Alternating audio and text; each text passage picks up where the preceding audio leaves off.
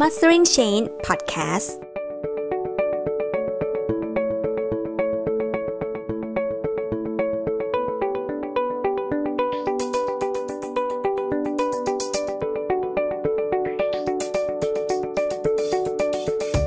สวัสดีค่ะ สวัสดีคุณผู้ฟังทุกท่านนะคะ ตอนนี้คุณผู้ฟังอยู่กับเราในรายการ Mastering Chain Podcast ซึ่งจะดำเนินการสนทนาโดยต่ายอาทิตยาบุญยรัต และผมรังสรรค์ธรรมนีวงศ์ครับ ค่ะ ก็ก่อนอื่นนะคะ ขออนุญาตแนะนำตัวคร่าวๆก่อนเนาะว่าเราทั้งสองคนเนี่ยเป็นใคร ปกติแล้วนะคะ ต่ายก็จัดรายการพอดแคสต์ที่ชื่อ Her Interview นะคะ เป็นรายการพอดแคสต์ที่นำเสนอเรื่องราวในแวดวง ธุรกิจสตาร์ทอัพและก็นวัตกรรมนะคะ โดยต่ายเนี่ยจะมาทำหน้าที่เป็นผู้ช่วยดำเนินการสนทนาในรายการนี้ให้ราบรื่นขึ้น แต่ว่าหลักๆ แล้วเนื้อหาของรายการเนี่ยก็จะนำเสนอผ่านมุมมองของคุณรังสรรค์นะคะ เจ้าของหนังสือจะไปให้ไกลหรือไปให้เร็ว ซึ่งจัดพิมพ์และจัดจำหน่ายโดยสำนักพิมพ์ Ookbee ค่ะ เชื่อว่าคุณผู้ฟังที่กำลังฟังอยู่ตอนนี้นะคะ ก็บางส่วนก็อาจจะเป็นแฟนหนังสือของคุณรังสรรค์ด้วยนะคะ ส่วนใครที่ยังไม่เคยอ่านนะคะ ก็สามารถคลิกเข้าไปซื้อได้ในเว็บไซต์ของ Ookbee ได้เช่นกันค่ะทีนี้ก่อนที่เราจะเข้าสู่เนื้อหาของรายการใน episode แรกนี้นะคะ ต่ายขออนุญาตพาคุณผู้ฟังเนี่ยมาทำความรู้จักกับคุณรังสรรค์ซึ่งเป็น co-host ของต่ายก่อนนะคะ ปัจจุบันคุณรังสรรค์ทำอะไรอยู่บ้างคะ ผมก่อตั้งบริษัทชื่อ Prudent Advisory ซึ่งเราทำเรื่อง corporate finance คือโครงสร้างการเงิน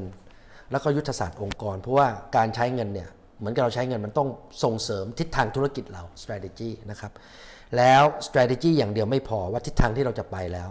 ต้องดูว่าเราเราจะเดินไปได้จริงไหม ผมก็ทำ alignment โดยที่ผมใช้ methodology ก็คือ system ของ Adidas Institute Worldwide ซึ่งผมไปชวนเขามาแล้วก็ให้ผมเป็น Adidas Managing Partner ประเทศไทยนะครับก่อตั้งโดยการ ทำ alignment ซึ่ง methodology เนี่ยก็ใช้มาแล้วร้อยประเทศทั่วโลก แล้วเราก็เอามา apply ใช้กับบริษัทเมืองไทยอยู่บ้างแล้วนะครับก็เป็น Adidas Managing Partner นะครับแล้วก็ทราบมาว่าคุณรังสรรค์เนี่ยก็ยังเป็นกรรมการบริษัทในตลาดหลักทรัพย์ ผมก็คิดว่ามากกว่าหนึ่งก็คือแค่2อะนะก็ไม่ถือค่ะว่าจะหลายก็ใช้คำว่า 2 บริษัทปัจจุบัน ก็คือว่าเอ่อบริษัทเสริมสุขนะครับจำกัดมหาชน แล้วก็บริษัทพัดกลจำกัดมหาชน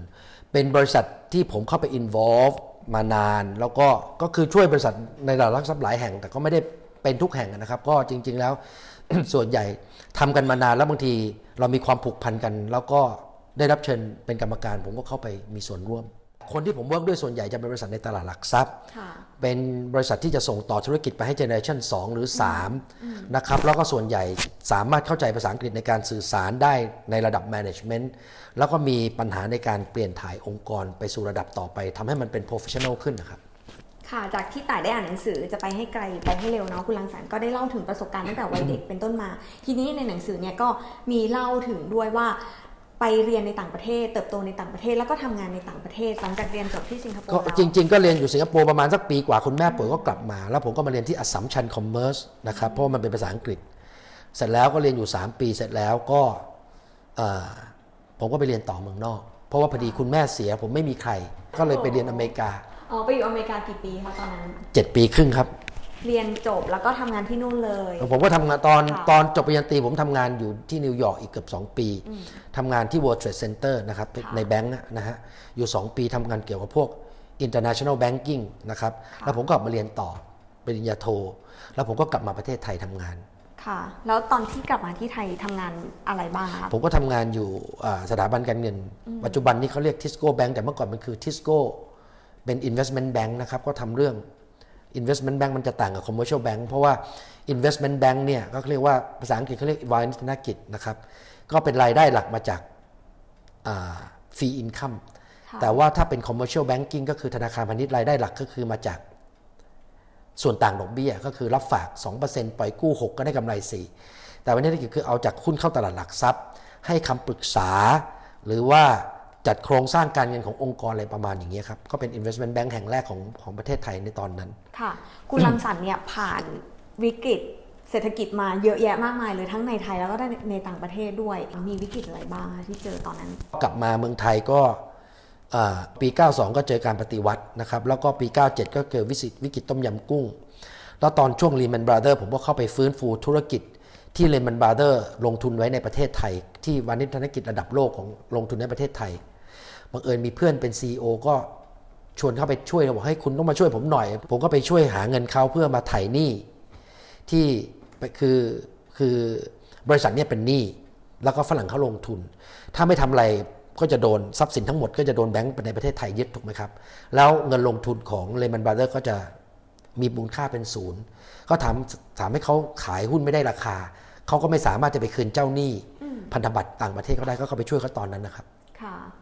ซึ่งประสบการณ์ของคุณลังสรรค์จากการทำงานที่ผ่านมาเนี่ยจะถูกนำเสนอผ่านมุมมอง ในแต่ละตอนในแต่ละท็อปิกในรายการนี้นะคะ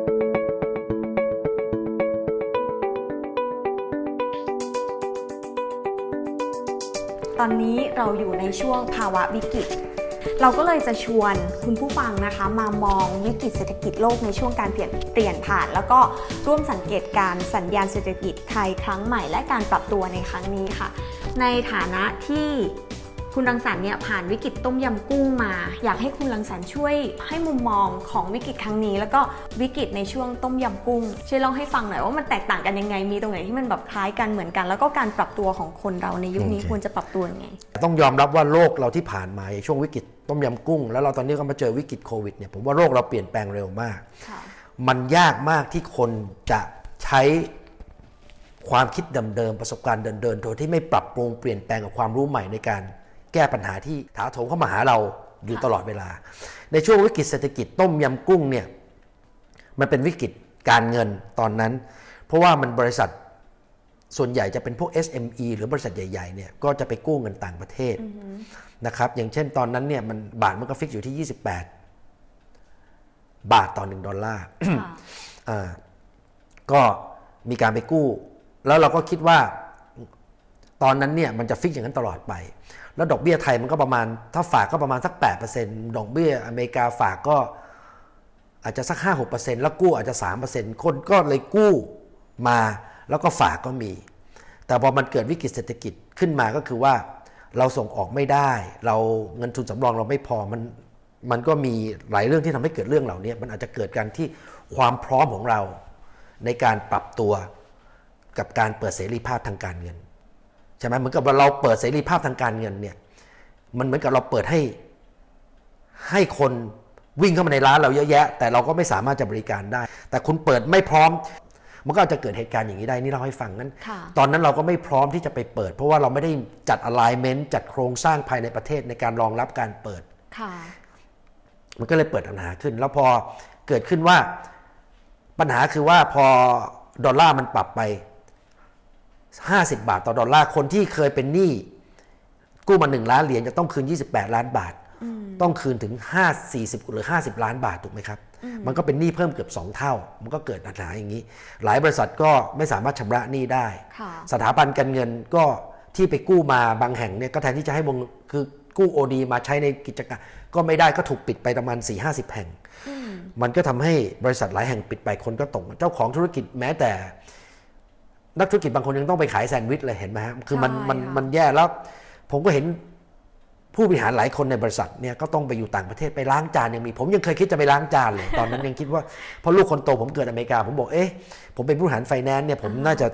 กลับไปอเมริกาดีไหมแล้วก็ไปเริ่มต้นใหม่ชีวิตที่อเมริกาเคยคิดขนาดนั้นนะครับ แต่บังเอิญโชคดีผมมีลูกค้าอยู่สองสามรายที่บอกเอ้ยคุณรังสรรค์ผม วิกฤตเศรษฐกิจคุณรังสรรค์มาช่วยผมแก้ปัญหาในบริษัทไหนไหมก็เซ็นเช็คมาให้คนละล้านสองบริษัทก็ได้มาสองล้านก็เอาเงินมาตั้งบริษัทนะครับอืมงั้นเศรษฐกิจช่วงนั้นมันเป็นช่วงที่ธุรกิจ SME แล้วก็ถ้าเกิดบริษัท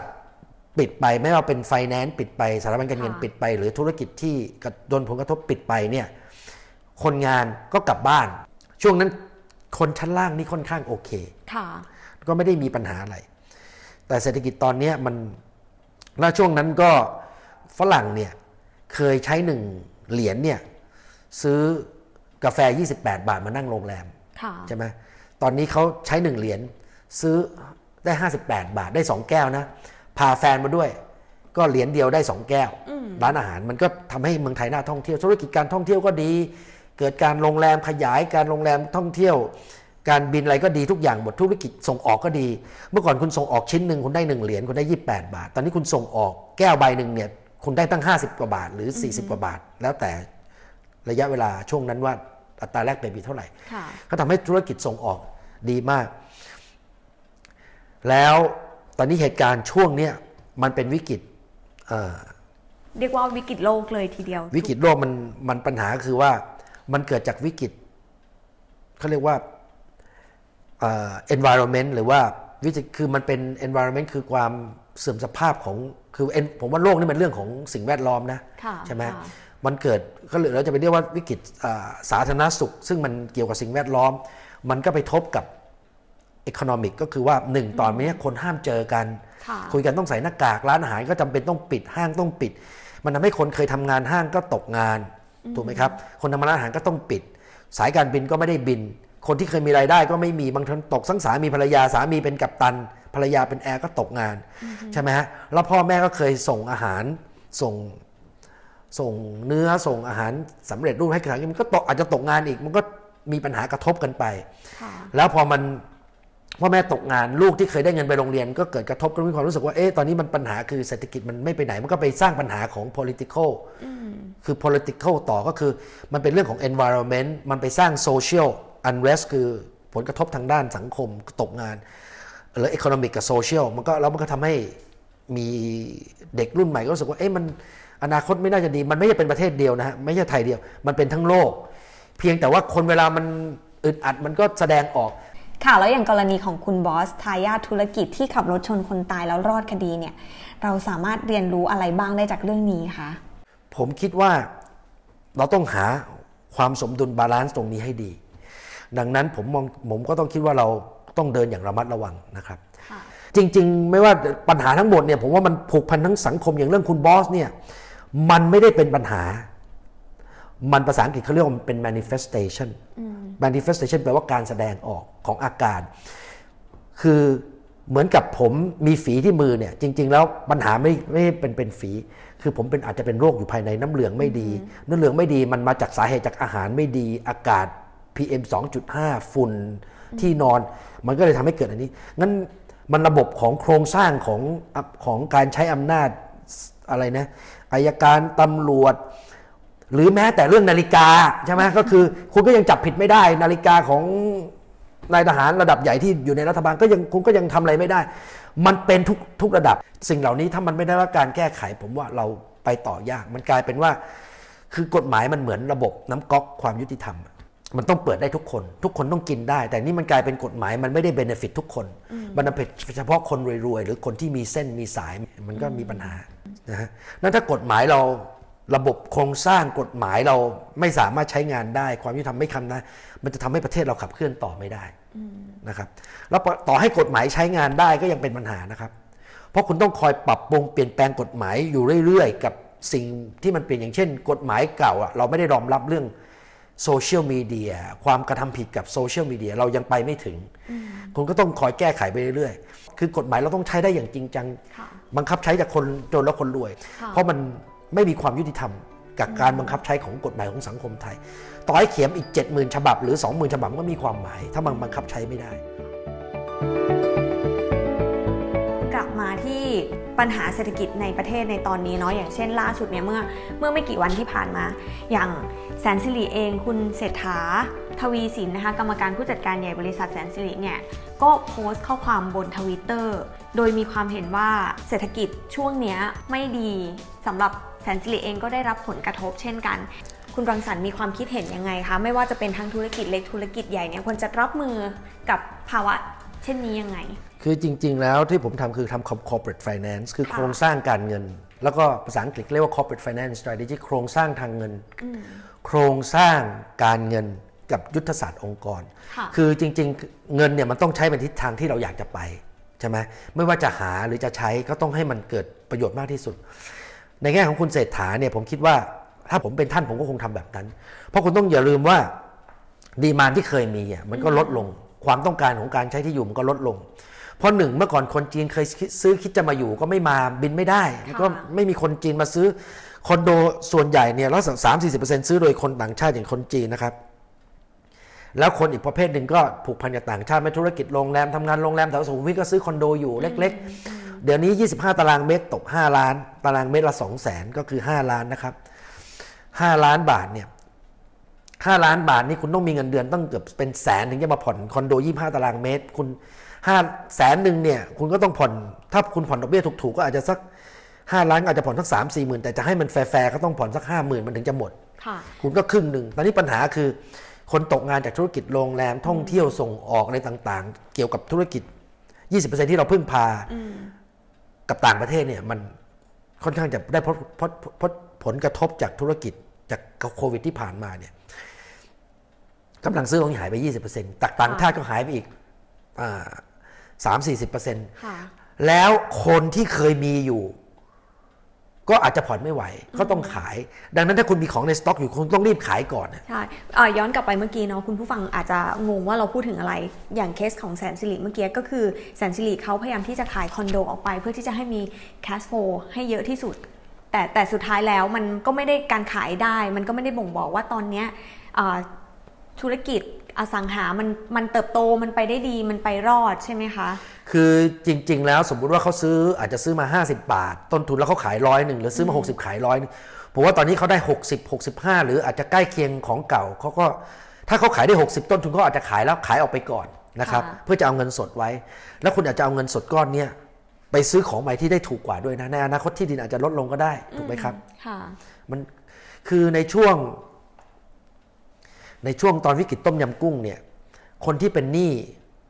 ร้อยหนึ่งเนี่ยเขาอาจจะไม่จ่ายนะเขาก็ไม่จ่ายเลยเขาก็ยอมเป็นหนี้เสียเสร็จแล้วเขาก็ไปเก็บเงินทำธุรกิจแล้วเขากลับไปซื้อหนี้ที่มีการประมูลไปฝรั่งประมูลไปที่ 18เปอร์เซ็นต์ร้อยล้านเขาประฝรั่งประมูลไป 18 ล้าน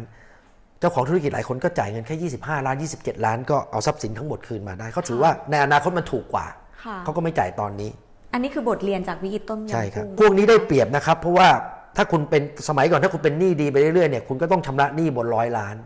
แต่คนที่เป็นคนไม่ดี ก็คืออาจจะไม่จะจะว่าไม่ดีก็อาจจะไม่แฟร์แต่ว่าคือคนที่ชำระไม่ได้ตอนนั้น แล้วก็เก็บเงินสดไว้จากธุรกิจห้างอะไรผมก็ไปซื้อคืนถูกกว่าเดิม คุณซื้อของเท่าเดิม แต่ต้นทุนคุณเหลือ 27 บาทจะเข้าของร้อยบาท คุณก็เป็นชนะคู่แข่งที่เป็นเจ้าหนี้ดีชำระหนี้ดีมาตลอดถูกไหมครับผมมีเพื่อนเป็น ประธานธนาคารเขาบอกว่าค่ะเขาเคยไปคุยเรื่องนี้กับแบงค์ชาติแบงค์ชาติก็บอกว่า ระหว่างลดดอกเบี้ยให้ลูกหนี้ดีกับลดดอกเบี้ยให้ลูกหนี้เสียแบงค์ชาติอยากให้ลดดอกเบี้ยให้ลูกหนี้เสียมากกว่า คือช่วยเหลือคนที่ผ่อนไม่ได้มากกว่า อย่างตอนนี้ถ้าคุณเป็นหนี้รถยนต์เนี่ยนะคุณไม่ได้ผ่อนรถยนต์เขายึดคุณไม่ได้นะครับค่ะคุณก็ขับไปเรื่อยๆ ช่วงนี้แล้วเสร็จแล้วคุณก็เอาไปคืนเขาอ๋อแล้วก็ถือว่าคุณไม่ได้เสียเครดิตก่อนโควิดเนี่ย คุณไม่ผ่อนรถคนก็รีบเอารถไปคืนแต่ตอนนี้ คนที่ไม่รถไปคืนยังขับต่อไปเรื่อยๆเพราะว่าได้รับเหมือนกับการอนุญาตว่ายังไม่เป็นหนี้เสีย คุณขับต่อไป 6 เดือนรถมันก็โทรมขึ้น คุณก็ไปคืนเขาไฟแนนซ์ก็มีปัญหา ถูกไหมก็ขายได้ราคาต่ำลงอีกอะสำหรับธุรกิจที่ทำธุรกิจไปในตอนเนี้ยอาจจะยังไม่มี cash flow หรือว่าอาจจะมีปัญหาหนี้สินมีคำแนะนำอะไรไหมคะในการปรับโครงสร้างหนี้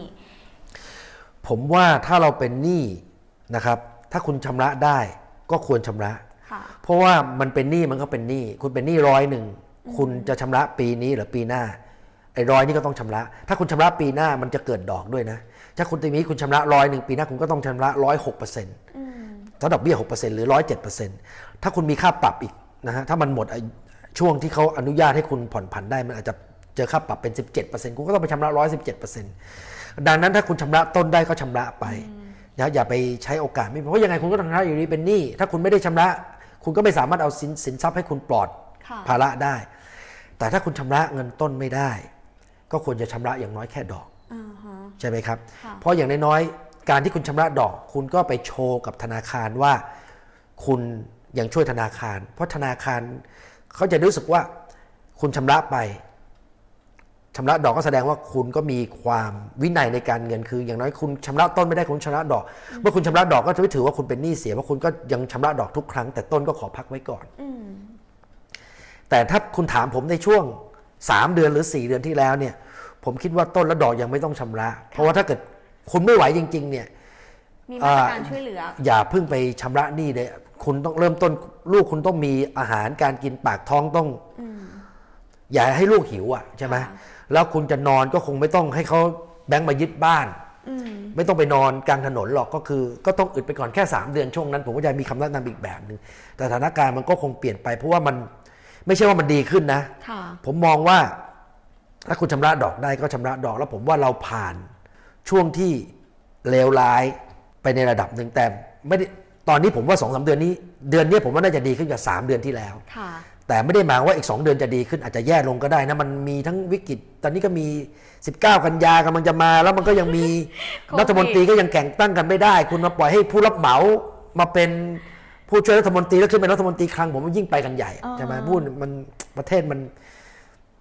เนี่ยจริงๆ เราก็มองว่ามันเป็นชาเลนจ์ใหญ่ของคนที่ทำธุรกิจในยุคนี้เหมือนกัน เพราะช่วงตั้งแต่ต้นปีที่ผ่านมาจนถึงวันนี้ที่เราคุยกันเนี่ยก็กลางเดือนกันยายนแล้วใช่ไหมคะ อีกแค่ 3 เดือนเท่านั้นที่เรากำลังจะเข้าสู่ปีหน้า และแผนที่เราเคยวางแผนมาว่าเป็นแผนปี 2020 ตั้งแต่สิ้นเดือนเอ้ยสิ้นปีที่ผ่านมาสุดท้ายแล้วทุกอย่างไม่ได้ไม่มีอะไรเป็นไปตามแผนเลย เพราะฉะนั้นเนี่ยตอนนี้ก็เป็นชาเลนจ์ใหญ่ของคนทำธุรกิจเหมือนกันคุณรังสรรค์มีคำแนะนำไหมคะว่าในการวางแผนการทำธุรกิจหลังจากเนี้ยผมว่าพูดแบบนี้ผมว่ามันก็เสี่ยงคือ อย่าไปขยายค่ะ แล้วก็อย่าไปขยายบน assumption เดิม อันนี้ก็คือลดความเสี่ยงในการทำธุรกิจใช่ไหมคะคือถ้าเกิดคุณขยายเนี่ย ถ้าเกิดคุณส่วนใหญ่การขยายคนก็จะกู้เงินถูกไหมครับ ก็ต้องไปลงทุนร้อยล้านก็ลงทุนเงินตัวเอง 30 กู้ 70 ก็อย่าไปขยายยกเป็นธุรกิจคุณเนี่ยเห็นเงินแน่นอนค่อนข้างมัดชัดเจน ขยายในที่นี้คือขยายอะไรขยายกำลังการผลิตอ่ายกเว้นคุณอยู่ในธุรกิจที่คุณ full capacity อยู่แล้วมันค่ะคุณเห็นรายรับเห็แน่นโอกาสนอนแล้ว แล้วรายรับที่คุณมามันมาจากธุรกิจที่จะได้ผลกระทบน้อย ใช่ไหมถ้าเกิดคุณจะขยายเครื่องมือแพทย์ หรือขยายการทำหน้ากากอะไรอย่างเงี้ยใช่ไหมแต่ก็อย่าลืมว่าคุณขยายการทำหน้ากากมันบริษัทแม้แต่แม็กยิงก็มาทำหน้ากาก ทุกคนก็กลับมาทำหน้ากากหมดมันก็เออมันก็ดูเทรนด์ตลาดเออด้วยมันก็มันก็ต้องดูsupply มันก็จะเยอะขึ้น ก็ก็ต้องระมัดระวังอย่าไปสมมติว่าเออเราเป็นเจ้าเดียวหน้ากากเจ้าใหญ่แล้วเราจะไปทำหน้ากากเพราะว่าคนขายเสื้อผ้าก็มาทำหน้ากากหมดอะถูกไหมครับ มันก็ต้องระวังเรื่องสมมติฐานเดิม ก็ถึงมันจะมีข้อที่ เขียนอย่ามุ่งมั่นโดยไม่ทบทวน ก็ต้องดู assumption อย่าไปต้องดู assumption คือสมมติฐานใหม่ ๆ ที่เกิดขึ้นค่ะแล้วผมว่าช่วงนี้ก็ต้องเก็บเงินสดให้ค่อนข้างเยอะ เพราะว่า ผมว่ากว่าเราจะกลับมาบินกันได้ปกติเนี่ยนะนายกสิงคโปร์บอกว่าเดือนเมษาหน้าผมยังไม่มั่นใจว่าเมษาหน้าจะบินได้ปกติ เพราะผมยังจะมีปัญหาเรื่อง fit to fly เปล่าใช่วัคซีนคุณจะต้องมีวัคซีนหรือเปล่า แล้วเข้ามาแล้วมันถ้าโอเค คุณให้บินเข้ามาได้ แล้วคนที่เข้ามาจะเอาเชื้อเข้ามาติดกับเราอีกหรือเปล่า แล้วมันพอปิดแล้วต้องมาปิดพัตตาคารอีกหรือเปล่า ปิดโรงแรมอีกหรือเปล่าเราก็ไม่รู้ถูกไหมครับ ผมนั่งกรรมการบริษัทหนึ่งในช่วงที่เกิดวิกฤตเศรษฐกิจใหม่ๆเนี่ยค่ะผมก็บอกว่า สิ่งแรกที่ต้องเก็บคือต้องเก็บแคชนะครับแล้วก็มีการทำคือช่วงนั้นเนี่ยมันต้องเสียสละกันทุกคน ก็คือคนที่เคยทำโอทีเนี่ยเราก็บอกว่าเออแทนที่คุณเคยโหลดของตอนเย็น4ี่โมงเย็น แล้วก็5้าโมงเย็นคุณก็โหลดต่อ6กโมงสองทุ่มสามทุ่มคุณก็ได้โอทีต่อไปเนี้ยไม่มี OT คุณจะเริ่มงาน4ี่โมงก็ได้คุณนับไป8ชั่วโมงว่าไม่มี OT คุณก็ลด OT แล้วงานที่คุณทำได้ภายในเองก็ต้องทำอย่างเช่นเลิกผู้รับเหมาได้ก็เลิกแล้วก็ต้องมีนี่กิจกรรมนี่ไม่ใช่เป็นความคิดของผมเป็นความคิดที่มาจากผู้บริหารภายในค่ะไม่ต้องฝ่ายผลิต ฝ่ายบัญชี ฝ่ายเอ่อขาย ฝ่าย supply chain หรือทุกอย่างมาประชุมร่วมกันก็คือเก็บเงินสดให้มากที่สุดอะลดการไหลออกของเงิน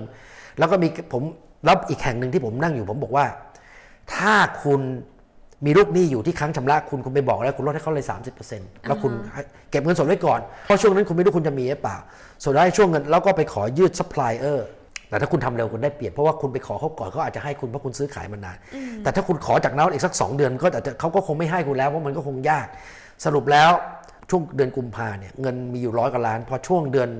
เมษามีถึง 3 4 0 0 ล้าน เงินเหลือมากขึ้นนะครับ ทั้งที่ยอดขายน้อยลง ช่วงนั้นคุณต้องเก็บเงินให้เร็ว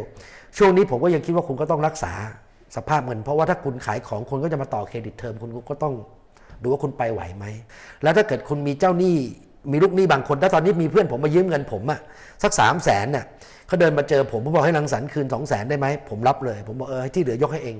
มีเงินก็ค่อยมาว่ากันใหม่ คุณมีเงินก็มาคืนผมก็ผมก็ขอคุณไม่คืนผมก็ไม่ว่า ผมเอาแล้วก่อน2องแสนนี้ มันมี concept ที่ว่าถ้าใครค้างชำระคุณเกิน 90 วันนะ มีหลักฝรั่งว่าไอ้90 วันที่เกินไปโอกาสที่คุณจะได้รับเงินก้อนนั้นนะคือ 50%ถ้ามันเกิน 1 ปีมันเหลือ 30 แล้ว ถ้าเพื่อนยืมเงินคุณตายไปเนี่ยสองหมื่นหนึ่งอะเขาบอกว่า เดี๋ยวคืนสิ้นเดือน พอครบสิ้นเดือนเขาก็ไม่ไม่คืน อีก 3 เดือนก็ยังไม่คืนโอกาสที่ได้เงินคืนก้อนนั้นมันแค่50%ใช่ไหมคุณตายจากประสบการณ์ มันเป็นอย่างนี้ครับค่ะก็คิดว่าต้องเก็บเงินสด แล้วก็ลดการขยาย แล้วก็ต้องตัดค่าใช้จ่ายที่ไม่จำเป็นอย่างเช่น OT หรือจ้างคนข้างนอกอะไรทำได้เองก็ทำก็ทำนะครับ แล้วก็ระมัดระวังการใช้เงินค่ะนะครับ ผมคิดว่าเศรษฐกิจของเราเนี่ยมันจะยาวมาก มันค่ะมันรอบนี้มันคงยาวอะเพราะว่ามันคงพัวพัน เราต่อให้โควิดหายมันก็ยังมีการเมืองอยู่ถูกไหมมันยังมีเศรษฐกิจอยู่ เพราะว่าคนที่ผ่อนชำระไม่ได้ทดตกงานมา คนเหล่านี้อาจจะสายการบินอาจจะกลับมาบินได้ปกติจริงๆเนี่ยยังต้องอีก 2 ปี แล้วตอนนี้ Singapore Airlines ยังต้องบินไปที่ออสเตรเลียเอาเอาเครื่องบินไปจอดกลางทะเลทรายเพราะเขาไม่มีที่จอดเพราะเมื่อก่อนเครื่องเขาบินตลอดเวลาเครื่องบินเนี่ยถ้ามันบินตลอดเวลามันได้ตังค์เพราะมันมีผู้โดยสาร แต่ตอนนี้มันบินไม่ได้ขนาดนั้นมันก็ต้องเอาเครื่องบินไปจอด ก็ต้องเสียค่าจอดอีกนะ เขาไปจอดในทะเลทรายของออสเตรเลียอะไรมันมีข่าวมาสองสามวันก่อน คือต้องไปหาที่จอดใช่ไหมครับค่ะ แล้วคนที่เคยบินแอร์ที่เคยบินก็บินได้เฉพาะในประเทศ อย่างเมื่อก่อนอาจจะบินไปญี่ปุ่นไปอินโดไปมาเลเดี๋ยวนี้คนนั่งก็น้อยลง มันก็คนที่เคยบินอาทิตย์หนึ่งห้าเที่ยวอาจจะเหลือเที่ยวเดียวเศรษฐกิจมันก็คงกว่าจะดีก็อีกนานนะครับอืมอืมเพราะฉะนั้นก็รัดเข็มขัดนี่คุณยิ่งรัดเข็มขัดมันก็จะทำให้เศรษฐกิจยิ่งแย่ลงด้วยนะครับ ผมว่าถ้าคนมีกำลังใช้ก็อยากให้ใช้เงิน เพราะช่วงนี้เป็นคนที่มีตังค์ก็ไม่ต้องเก็บหรอกครับ ถ้าเกิดคนบางคนเนี่ยอย่าง มาร์คซักเกอร์เบิร์กเนี่ยเขาจะใช้สักพันล้านขนหน้าแข้งก็ไม่ร่วงงั้นถ้าเราใช้เงินได้เขาก็ใช้อ่าใช่เออก็ถือว่าช่วยเหลือกัน ก็คือหนึ่งของมันถูกคุณก็น่าจะซื้อ ถ้าคุณไม่ซื้อของตอนนี้ คุณจะไปซื้อช่วงไหน ซื้อที่ดินถ้าคุณซื้อที่ดินตอนนี้ได้คุณก็ซื้อเพราะว่ามันถูกค่ะแต่ต้องซื้อว่าไม่ใช่ซื้อแล้วคุณต้องมาอดมื้อกินมื้อก็ไม่ควรจะไปซื้ออย่างเช่น ตอนนี้คุณยัง เงินไม่มีเลยอย่างเช่นว่าตอนนี้คุณไม่มีรายได้ คุณเป็นหนี้โอดีผ่อนบ้านผ่อนรถ แต่มีที่นครนายกขาย ถูกตารางวาละหกพันสี่คุณอยากจะซื้อสักสิบไร่เป็นเงินอาจจะเจ็ดล้านแปดล้าน แล้วคุณต้องไปกู้หกล้าน เพื่อจะมาซื้อที่นครนายกแล้วอีกห้าหกสามปี คุณยังไม่มีรายได้คุณก็ไม่ควรจะไปทำถูกไหมครับ แต่ถ้าเกิดคุณมีเงินเก็บในบัญชีพันล้าน แล้วคุณจะไปซื้อก็ไม่เป็นไร แล้วของที่ซื้อก็ไม่อยากให้เขาซื้อของสูรุ่ยสูร่าย เช่นค่ะ อย่างเช่นของโดยเฉพาะของที่มันมาจากต่างประเทศ อย่างเช่นกระเป๋าใบละสองแสนนาฬิกาเรือนละสามล้าน เพราะว่ามันเงินส่วนใหญ่มันออกนอกประเทศ ก็อยากให้ใช้เงินกับธุรกิจในประเทศให้มันมีหมุนเวียนหมุนเวียนในประเทศเราศษฐกิจหมุนวียนใช่ครับ มันจะช่วยประเทศเรานะอย่างน้อยๆเราจะได้ไปต่อกันได้ ถ้าประเทศเราต่อไปต่อไม่ได้ เศรษฐกิจที่เคยอยู่ได้คิดว่าก็อาจจะแย่ จริง ๆ วันนี้เราคุยกันในเรื่องของแนวโน้มเศรษฐกิจในเมืองไทยเนาะคุณลังสรรค์ก็ให้คำแนะนำว่าควรจะรัดกุมควรจะระมัดระวังในการใช้จ่ายด้วยใช่ไหมคะ โดยเฉพาะถ้าเราไม่มีตังค์ถ้าเรายังเป็นหนี้เป็นสินอยู่ แต่ถ้าคุณมีตังค์เยอะๆแล้วช่วงนี้ก็เป็นโอกาสที่จะซื้อของถูก ถ้าคุณซื้อที่ดินจากชาวบ้านต่างจังหวัดเนี่ยใช่ไหมอย่างที่เขาอยู่นครนายกคุณมีตังค์เขาก็เอาเงินมาส่งลูกเรียนหนังสือ แต่ถ้าคุณไปซื้อ ของชิ้นหนึ่งจากต่างประเทศอะเงินก็ออกนอกประเทศหมดมันก็ไม่ได้หมุนเวียนในประเทศเราถูกไหมคะค่ะครั้งต่อไปเนี่ยเราจะชวนคุณผู้ฟังนะคะมาคุยกันในเรื่องของการปรับแผนธุรกิจขนาดเล็กใหญ่ได้ครับ ก็คุณรังสรรค์มีอะไรจะฝากถึงคุณผู้ฟังไหนที่ฟังอยู่ในตอนนี้ไหมคะ ในแง่ของอาอาจจะเป็นปัจเจกบุคคล หรือว่าบางคนอาจจะทำธุรกิจแล้วก็กำลังประสบปัญหาในช่วงเวลานี้ ปัญหาที่เกิดขึ้นจากโควิดอะปัญหาไม่ได้พวกตัวโควิดนะค่ะปัญหาที่เกิดจากขึ้นจากโควิด มันไม่ได้เป็นอะไรใหม่ค่ะ เช่นการไม่ประสานกัน การใช้เงินขาดเงินทุนในการหมุนเวียน มันก็เป็นเรื่องปกติ เพียงแต่มันรุนแรงขึ้น แล้วมันหลายปัญหามันมารวมกัน อย่างเช่นมันไม่คุยกัน ฝ่ายขายกับฝ่ายผลิตไม่คุยกัน ผลิตไม่ได้ตรงสเปค ฝ่ายขายก็ไปฝ่ายขายบัญชีก็เก็บตังค์ไม่ได้ มันเป็นเรื่องปกติอยู่แล้ว แต่ช่วงนี้มันรุนแรงขึ้น เพราะว่าฝ่ายขายกับฝ่ายผลิตก็ไม่คุยกัน เพราะฝ่ายขายบอกผมต้องการถูกผมต้องการปรับสเปค ให้ฝ่ายผลิตเอาใจลูกค้า ฝ่ายผลิตก็บอกว่า ผมต้องการผลิตถูกๆผมต้องการผลิตเหมือนเดิม ถูกไหมครับ ปัญหามันก็เกิดขึ้น แล้วเมื่อเราเอาของเดิมไปส่งลูกค้าบอกมันผิดสเปค ผมก็ไม่จ่ายตังค์ค่ะฝ่ายขายก็บอกว่ามันเป็นเรื่องของฝ่ายผลิตเพราะผลิตไม่ตรงสเปค บัญชีก็เก็บตังค์ไม่ได้ บัญชีก็บอกให้ฝ่ายฝ่ายผลิตไปฝ่ายขายไปตาม ฝ่ายขายบอกเป็นปัญหาของฝ่ายผลิต ฝ่ายผลิตก็บอกว่าเป็นเรื่องของบัญชีไปพูดจา ไปทวงเขาลูกค้าดีพอไปทวงเขาลูกค้าก็เลยไม่จ่าย ใช่ไหมครับพอลูกค้าไม่จ่ายลูกค้าเคยเกรด A ก็ถูกปรับเป็นเกรด B เมื่อก่อนเคยซื้อของมาจำสามสิบเปอร์เซ็นต์เดี๋ยวนี้ต้องจ่าย70%ลูกค้าบอกคนอย่างผมจ่าย70%ผมไม่ซื้อผมไปซื้อที่อื่นจ่าย30%มันก็เกิดเหตุการณ์ลูกค้าก็ไม่ซื้อซ้ำก็มันก็รุนแรงขึ้นเป็นเพราะว่าการไม่อะไรกันใน3แผนกจริงๆมันต้องเรื่องนี้ต้องเอา3ฝ่ายมานั่งคุยกัน แล้วกลัวเรื่องนี้คุณจะแก้กันยังไงอะคือ ปัญหาที่มันเกิดขึ้นเนี่ยมันเกิดจากอะไรเมนเราไม่ดี ปัญหาที่มันเกิดขึ้นมันกระทบเราเนี่ยรุนแรง มันมาจากความไม่พร้อมในองค์กร เป็นเพราะว่าเราไม่อะไรกัน คือไม่ไม่ไม่สัมไม่ประสานกันไม่ไปในทิศทางเดียวกัน ค่ะก็อาจจะมองว่าวิกฤตในครั้งนี้เราก็มองมันเป็นโอกาสได้ด้วยเหมือนกัน อาจจะใช้โอกาสตรงนี้ในการปรับจูนในการทำงาน แล้วก็หาโอกาสใหม่ ๆ เพื่อที่จะสร้าง value ให้กับธุรกิจนั้นได้ด้วยเช่นกัน ผมคิดว่าปัญหาที่มันเกิดขึ้นเนี่ยมันเกิดขึ้นจาก ผลกระทบจากโควิด มันทำให้เกิดความขัดแย้งค่ะซึ่งความขัดแย้งมันมีอยู่แล้วในองค์กร ดังนั้นเราควรจะใช้วิกฤตตรงเนี้ยมานั่งคุยกันอะไรกันนะให้ก้าวข้ามวิกฤตนี้มันทำให้เราเข้าใจกันมากขึ้นแข็งแกร่งกันมากมันไม่มีประโยชน์อย่างที่ผมเคยพูดว่า คุณไม่ต้องไป team building หรอกคุณเอากำแพงอันนึงมาตั้ง แล้วให้บัญชียกฝ่ายขาย ฝ่ายขายยกฝ่ายผลิต แล้วข้ามไปด้วยกันแล้วกอดกัน วันจะไหมกลับมาวันจันทร์อังคารก็ทะเลาะกันเหมือนเดิมค่ะเพราะปัญหาที่มีอยู่จริงมันไม่ได้รับการแก้ไขค่ะ ดังนั้นคุณต้องอะไรให้ดี Secret of Success เนี่ยก็คือการที่คุณจะไปวิ่งแข่งกับคนอื่น ไม่ใช่ว่าคุณจะมีวิธีไปสอนเทคนิคการวิ่งแข่งกับคนอื่น ว่าคุณจะต้องรองเท้าแบบนี้ ใช้รองเท้าแบบนี้ หายใจแบบนี้ อันนั้นคือเทคนิคกลยุทธ์ strategy แต่ผมว่าสำคัญกว่าทิศทางที่จะไปตรงนั้น ร่างกายคุณต้องพร้อม ถ้าวันนี้คุณยังป่วยอยู่เลย หลังยังยอกอยู่เนี่ยใช่ไหมแล้วก็เข่ายังเจ็บอยู่ คุณละบ้านร่างกายคุณไม่อะไรคุณจะไปวิ่งแข่งเขาได้ยังไง ต่อให้คุณใช้รองเท้าดีขนาดคุณก็วิ่งไม่ได้ มันผมคิดว่า ความพร้อมขององค์กร หรือความพร้อมของร่างกายสำคัญ จะทำให้เราฝ่าวิกฤตยังไงแล้วก็ได้ถูกไหมครับ ค่ะ ก็เดี๋ยวเราจะมาขยายความในเรื่องนี้ในเรื่องของการปรับตัวภายในองค์กรใน episode หน้านะคะสำหรับคุณผู้ฟังที่กำลังติดตามอยู่ในตอนนี้ก็ขอบคุณมากๆเลยนะคะ แล้วพบกับเราใน episode หน้า สวัสดีค่ะ สวัสดีครับ